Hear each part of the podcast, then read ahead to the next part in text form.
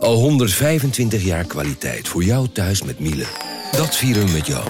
Ontvang nu tijdelijk een cashback tot 125 euro op veel Miele-apparatuur. Geniet van de kwaliteit van Miele. Voor perfect verzorgd wasgoed en kleding die veel langer mooi blijft. Voor een stralend schone vaat, even perfect als jouw diners. En een stofvrij thuis waarin echt hygiënisch schoon de standaard is. Check miele.nl voor alle feestelijke aanbiedingen. Hey podcastluisteraar. Ook op zoek naar een relevante invulling van je schaarse luisteruren? Tune dan in op de podcastserie ESG, even samengevat van BNP Paribas. Wij, Marloes en Aldert, spreken daar duurzame voorlopers en wereldverbeteraars. Waarover dan? Nou, bijvoorbeeld of we ooit duurzaam kunnen gaan vliegen. En waarom koeien in de stad nou een goed idee is? Dat en meer elke twee weken in een nieuwe aflevering. Dus abonneer je. ESG, even samengevat.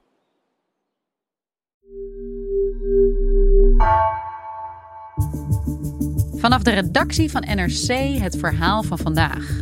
Mijn naam is Floor Boon.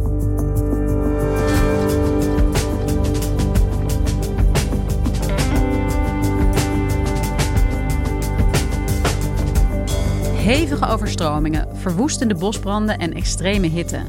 Klimaatverandering maakt Australië steeds minder leefbaar en vormt voor veel mensen een reële bedreiging.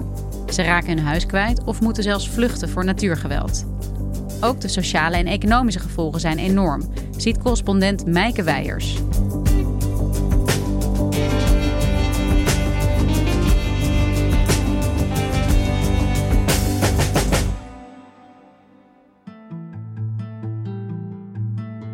Ik sprak afgelopen week met Kate Shroud, um, een jonge vrouw, eind 30 ongeveer. Ze woont in Lismore, dat is een stad um, in de outback van Australië, op ongeveer 800 kilometer van Sydney. 10 years I've been in Lismore. I came here to study and always thought that I would just get in, get out. But um, the community here is like nothing I've experienced. So uh, 10 years later, here I am. En zij vertelde mij over hoe het daar al wekenlang regent. En Lismore is een iets lager gelegen stad. En daar is al wel vaker, uh, zijn daar overstromingen geweest. Dus Lismore kent overstromingen. You know, as a part of living in the Northern Rivers and this region, flooding is a part of living here. That's a reality, and we all know that. So, you know, we do have flood plans, but the difference this time, it being two meters more water than any record. Um, we weren't prepared for that level. Het regende zo hard en het hield maar niet op. Het water bleef stijgen. Uh, en er is een, een grote dijk uh, bij Lismore. Als die overstroomt, ja, dan weten de bewoners dat het echt goed fout zit. Good evening. Much of the northern river city of Lismore is underwater tonight. Its worst flooding on record, completely breaching its protective levee, with locals forced to scramble onto rooftops. 500 flood rescues have been conducted, with efforts underway tonight to reach hundreds more people still trapped in their homes. Ze was in haar huis en op een gegeven moment stond het water tot aan haar middel en het, en het hield maar niet op. En toen heeft ze uh, eigenlijk haar, ja, haar huis doorlopen om te kijken wat kunnen we eigenlijk nog redden, wat ga ik meenemen. You know, I grabbed a little stack of photos of my mum and I when we were little, and I should probably try and save my laptop. But I mean, the time to to think about everything in every room, you know, of a lifetime of collecting and um, just a lifetime of, of, of who you are. Ze heeft een uh, rugzakje volgepakt met wat eten en drinkwater en een kettingzaag. Een snoerloze kettingzaag, zodat ze als het moest een gat konden zagen uh, door het dak van haar huis. En toen zijn ze naar de nok van het huis geklommen in een hele kleine kruipruimte. Ze stuurde me een foto en ik zag haar ja, helemaal opgevouwen uh, in die kruipruimte zitten. Daar heeft ze ruim zes uur lang vastgezeten. En toen bleek dat er een aantal buurtbewoners uh, bezig waren om mensen te redden. Eventually, a man came over the horizon on a jet ski. And I don't remember if I yelled, if I made any noise. I just remember him, and then he was searching, and then he saw me in this little window, and he um came over and yeah, and then we got onto his jet ski and closed the window behind us and I remember just like having to, in that moment, say goodbye to the life that we had. Kate is dus uiteindelijk na die intense overstromingen een paar weken geleden zowel haar huis als haar zaak kwijtgeraakt. Nou goed, hè, de muren die staan er nog, maar uh, alles van binnen is verwoest en zit helemaal onder uh, een dikke drap. We were able to access the house two days later. So we got there and yeah, I mean it's just a mess. Hey Maaike, jij woont in Australië zelf. Jij woont in Sydney. Um, ehm, 800 kilometer van waar Kate Shroud woont, zei je. Nou ja, dat is voor ons heel ver, maar voor Australische begrippen misschien helemaal niet zo. Heb jij ook iets gemerkt van deze heftige regenval en overstromingen? Ja, zeker. Ook hier in Sydney. Um, in het noorden van Sydney in de stad uh, uh, is ook een wijk helemaal onder water gelopen. Waar ik mensen heb ontmoet die, uh, ja, waarvan heel hun huis is verwoest. Ja, dus ook in Sydney hebben miljoenen mensen last van dit noodweer. En ja, wat is de impact geweest van de overstromingen die Australië deze winter zou hebben getroffen? Tienduizenden mensen zijn geëvacueerd. Duizenden huizen zijn onbewoonbaar. Uh, er zijn meer dan twintig mensen overleden. En uh, dat aantal kan nog oplopen. Er zijn nog steeds mensen vermist. Um, de minister-president van Australië, premier Scott Morrison, uh, die heeft de noodtoestand uitgeroepen. En hij zegt: Dit is de zwaarste watersnoodramp uit de geschiedenis van Australië. Als ik denk aan Australië, dan zie ik zo'n gigantisch land. Ja, het is een continent op zich natuurlijk. Uh, en als je naar de kaart kijkt, dan zie je zo'n rand van groen, maar aan, in het midden heel veel woestijn. Dus het is natuurlijk ook heel vaak heel erg heet daar en heel erg extreem. Ik herinner me ook uh, twee jaar geleden die vreselijke bosbranden die zo woeden uh, in Australië. Zie je deze extremiteit vaker voorkomen? Ja, zeker. En die bosbranden zijn wel een heel goed voorbeeld. Uh, tweeënhalf jaar geleden stond echt de hele oostkust van Australië in lichte laaien. Eigenlijk precies hetzelfde gebied wat nu zo overstroomd is. Ja, bosbranden en overstromingen komen vaker voor, maar niet in deze mate. Dit was zo extreem. En nou ja, dat wijst volgens deskundigen wel allemaal op dat dit te maken heeft met iets groters, met het overkoepelende klimaatprobleem. Vandaag komt het IPCC-rapport uit uh, van het uh, klimaatpanel van de Verenigde Naties. Uh, dat gaat over mitigatie, dus over hoe we CO2 kunnen terugdringen. Um, en daarin staat ook dat dit extreme weer een voorbeeld is van ja, wat ons eigenlijk nog te wachten staat. En uh, volgens de schatting, als er niets gebeurt, dan kan de temperatuur in Australië met wel 4 graden stijgen. En dat gaat echt desastreuze gevolgen hebben. Ja, 4 graden uh, en al heel veel extreme. Uh, kan je op basis van deze voorspellingen van die deskundigen ook vertellen waar die problemen nu het meeste zullen gaan ontstaan? Wat zijn de verwachtingen? Ja, ik sprak afgelopen week met de klimaatonderzoeker Lauren Rickards. Zij heeft ook meegeschreven aan het laatste IPCC-rapport eh, over adaptatie. Uh, we hadden het ook over een ander voorbeeld, uh, eigenlijk een soort stille vijand waar je niet zo vaak wat over hoort. Maar dat is de extreme hitte. En daar hebben steeds meer Australiërs last van. Het gaat echt om miljoenen mensen. Moet je voorstellen, een stad als Sydney um, is heel erg dicht bevolkt in het centrum. En dan steeds verder het binnenland in uh, heb je van die gigantische woonwijken. Um, en die zijn aangelegd door gewoon hele stukken bos, zeg maar platte walsen. Um, en daar zijn van die ja, woonwijken uit de grond gestampt. Die totaal niet zijn gebouwd met het oog op de omgeving. Uh, het gaat om huizen die uh, zwarte daken hebben. Uh, er zijn zwarte straten overal, zwart asfalt, beton. En er zijn geen bomen. Dus als het daar heet is, dan wordt die hitte als het ware opgezogen als een soort spons. Um, en omdat er geen groen is, kan die hitte ook nergens naartoe. En over wat voor temperaturen heb je het dan? Waar moet ik dan denken? In het westen van Sydney bijvoorbeeld wordt het soms in zo'n wijk wel 50 graden. Het was niet zo lang geleden, ik geloof twee jaar geleden, was het westen van Australië de heetste plek ter wereld. Ik sprak Karen Thorne. Um, zij woont samen met haar zoon in Rosemeadow, ongeveer een uur buiten Sydney. En zij woont uh, op, in zo'n buurt wat ook wel een stedelijk hitte-eiland wordt genoemd. Er is gewoon, ja, het is soms zo heet dat ze niet weet wat ze met zichzelf aan moet. So my son is unfortunately in one of those rear bedrooms, and I've actually uh, had a thermometer in that bedroom, and it has reached up to 38 degrees at around 7:30 in the afternoon.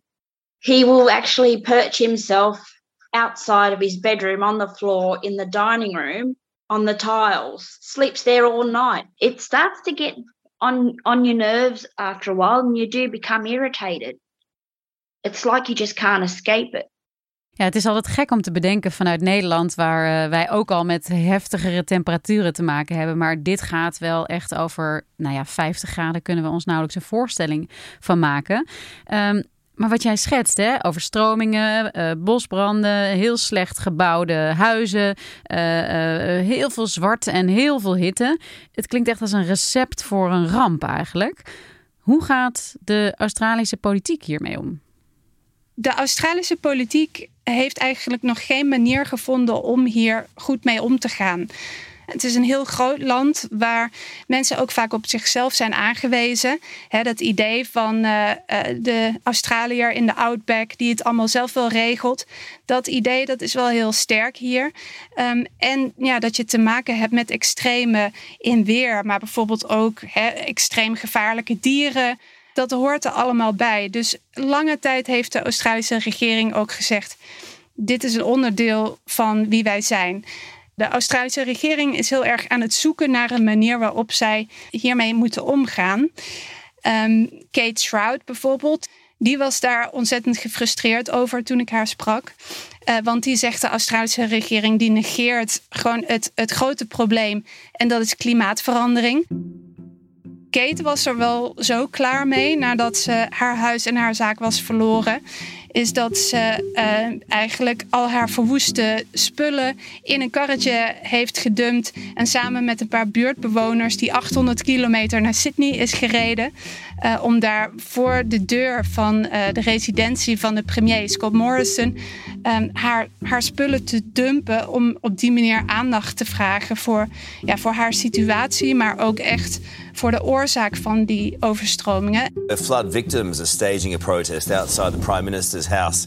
Carl, good morning. I'm joined by about nine Lismore residents who've travelled overnight to be here in Sydney. Uh, what you can see before me is the remnants of their homes, their livelihoods, their property. So you've got toys, you've got homewares, you've even got a Christmas tree there. Zij voelt zich enorm moedeloos en ze is kwaad op de politiek. Ja, voor het eerst eigenlijk heeft premier Scott Morrison ook erkend dat klimaatverandering een grote rol speelt. Premier Scott Morrison zei zelfs dat Australië een moeilijker land wordt om te leven, dat het leven hier zwaarder wordt. Australia is becoming a harder country to live in because of these natural disasters. Nou, dat is eigenlijk uh, uh, voor het eerst dat hij dat, hij dat erkent. Maar dat betekent nog niet dat hij er ook meteen actie op onderneemt. Want wat voor een klimaatbeleid heeft Australië? Heeft, is er überhaupt een klimaatbeleid op dit moment? Uh, er is een klimaatbeleid. Uh, Australië heeft gezegd dat ze klimaatneutraal willen zijn in 2050, net als uh, eigenlijk heel de wereld. En dat was een hele stap voor Australië, maar in vergelijking met andere landen stelt het natuurlijk niet zo heel veel voor. Uh, in Glasgow bij die klimaattop ging het er vooral om dat er voor 2030 iets moet gebeuren. Nou, dat wil uh, de Australische regering absoluut niet beloven. En deze week was het een soort Prinsjesdag in Australië. De begroting werd gepresenteerd. En daarin zag je ook dat er eigenlijk bijna geen geld uh, was vrijgemaakt om iets te doen aan klimaatactie. Dus ja, het klimaatplan van Australië is eigenlijk laten we afwachten wat mensen zelf doen en waar het bedrijfsleven mee komt. Maar de regering die uh, laat het eigenlijk afweten. En ja, wat ik me dan toch afvraag is, juist als de gevolgen zo zichtbaar zijn hè, met overstromingen en bosbranden, hoe kan het dan dat uh, er zo weinig gebeurt? Dat komt omdat Australië rijk is geworden door de fossiele brandstofindustrie. Er wordt hier heel veel steenkool opgegraven, uh, heel veel ijzererts. Um, heel veel gas ook. Dus uh, uh, die fossiele brandstofindustrie heeft ook een hele stevige invloed op de Australische politiek. Die lobby die is heel sterk. En daarom is het zo moeilijk om hier ook echte stappen te zetten als het gaat om het terugbrengen van de CO2-uitstoot. En zie je ook een uh, andere ontwikkeling? Namelijk, als ik kijk naar die enorme hoeveelheid woestijn van het land, zou je ook kunnen denken dat er grote kansen liggen voor uh, zonneparken bijvoorbeeld. Klopt inderdaad. En er zijn ook mensen die die kansen ook zien. Er zijn uh, wel hele ondernemende Australiërs die zo het grootste zonnepark ter wereld willen bouwen. Maar de regering ja, die doet eigenlijk maar heel weinig om dat te stimuleren, om mensen daarbij te helpen. Uh, kijk, de fossiele industrie wordt nog steeds echt een hand boven het hoofd gehouden. Uh, zij hoeven zich aan veel minder regels te voldoen. Uh, de Australische regering blijft ook weer nieuwe steenkoolprojecten goedkeuren. Um, daar is Kate Shroud uit Lismore ook zo kwaad over. Zij zegt: Ja, de, de premier die komt naar mijn stad, wat totaal verwoest is. Um, en zegt dan, hè, wat, uh, wat ontzettend rot dat jullie jullie hele hebben en houden zijn kwijtgeraakt. En een week later keurde die weer iets van 50 nieuwe steenkolenmijnen goed. Het weer wordt dus veel extremer, zeg jij, Meike. De gevolgen zijn in zekere zin duidelijk. Overstroming, bosbranden. Is er nog meer zichtbaar nu en in de nabije toekomst? Ja, je ziet in Australië ook echt een soort klimaatmigratie ontstaan. Er zijn mensen die op dit soort uh, plekken wonen waar ze risico lopen, die nu uh, moeten besluiten van hè, gaan we op diezelfde plek weer ons huis opbouwen of gaan we ergens anders naartoe. Maar wat ook heel belangrijk is, is de sociale en de economische gevolgen want klimaatverandering treft eigenlijk vooral de mensen die het uh, al moeilijk hebben. Dus mensen die al kwetsbaar zijn in de samenleving. De grote steden die zijn vol en die zijn eigenlijk veel te duur voor veel mensen. En heel veel mensen hebben geen verzekering. En dat komt omdat in dit gebied er ook verzekeraars weten dat het risico groot is op natuurrampen. Als je je daar wil verzekeren tegen een bosbrand of een overstroming, nou dat kost ongeveer 50.000 Australische dollar. Dat is voor de gemiddelde uh, mens natuurlijk niet te betalen. Uh, de mensen die hier wonen, die kopen hier vaak omdat het al goedkoper is dan in de grotere steden. Uh, dus het zijn mensen die vaak ook iets minder te besteden hebben. Die kunnen dus al helemaal geen verzekering betalen. Um, en als er dan iets gebeurt, dan zijn ze daadwerkelijk alles kwijt. Ja, dus de kwetsbaarste mensen worden ja, het hardst getroffen. Leidt dat nog tot enige collectieve actie? Dat mensen zich gewoon echt gaan keren tegen dat niet echt uh, bestaande klimaatbeleid van de regering bijvoorbeeld? Ja, Australiërs zijn wel veel duidelijker nu dat ze klimaatactie willen. Um, maar nog steeds niet iedereen. Er zijn namelijk ook mensen die nog steeds afhankelijk zijn van die fossiele industrie. Hè. Er zijn veel mensen die op een of andere manier uh, toch uh, voor hun inkomen afhankelijk zijn van de mijnbouw bijvoorbeeld of de gasindustrie. Um, dus het is vrij verdeeld. We zullen het straks zien. Als het goed is, uh, voor eind mei zijn er federale verkiezingen hier. En dan ben ik heel erg benieuwd of mensen ook daadwerkelijk gaan stemmen op een manier die ja, uh, uh, ook in hun stemgedrag eisen dat er meer klimaatactie komt in Australië. Ja, en in de tussentijd komt het de leefbaarheid niet echt ten goede. Uh, wat zie je daarvan ook in jouw dagelijks leven of ja, op het nieuws dat je kijkt? Ja, mensen denken bij Australië vaak: het is een prachtig land met de mooiste stranden. Uh, mensen zijn rijk. Het is hier altijd mooi weer. Het is hier goed leven. En dat dacht ik zelf ook. Dat is ook nog steeds zo. Maar ik moet eerlijk zeggen ja, dat het ook wel steeds zwaarder wordt, het leven hier. En dan zeker voor de meest kwetsbare mensen, maar eigenlijk voor iedereen. En om nog even terug te komen op waarmee je begon met Kate Shroud. Uh, ja, iemand die haar huis is kwijtgeraakt. Hoe is het nu met haar? Ik had deze week nog even contact met Kate, want nadat ze dus haar huis is verloren, is het nu opnieuw noodweer in Lismore. Dus ze waren pas net begonnen met het beetje opnemen van de schade en het opruimen. Maar uh, er is nu weer is de dijk overstroomd. Weer staat er meer dan 12 meter water in haar stad. En ze is opnieuw, uh, moest iedereen evacueren. Inmiddels heeft de regering beloofd dat bewoners ongeveer 1000 dollar krijgen. Uh, en dat er hulp zal komen om de stad weer op te ruimen.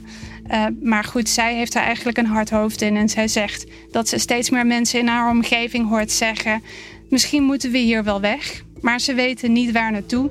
Het enige wat zeker is dat eigenlijk overal in Australië het extremer wordt. En het dus wat moeilijker wordt om te leven.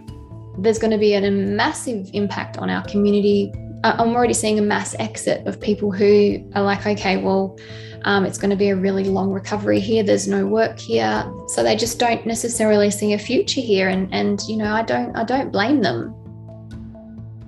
Veel stof tot nadenken. Dankjewel, Meike. Graag gedaan.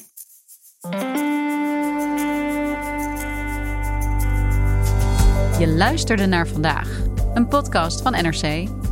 Eén verhaal, elke dag. Deze aflevering werd gemaakt door Nina van Hattem en Marco Raaphorst. Dit was vandaag. Morgen weer.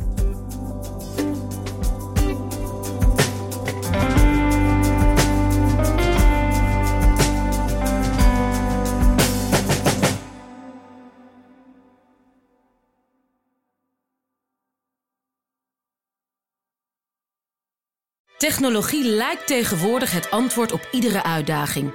Bij PwC zien we dit anders. Als we de potentie van technologie willen benutten, kunnen we niet zonder een menselijk perspectief. Human-led, tech-powered noemen we dat. Ga naar pwc.nl.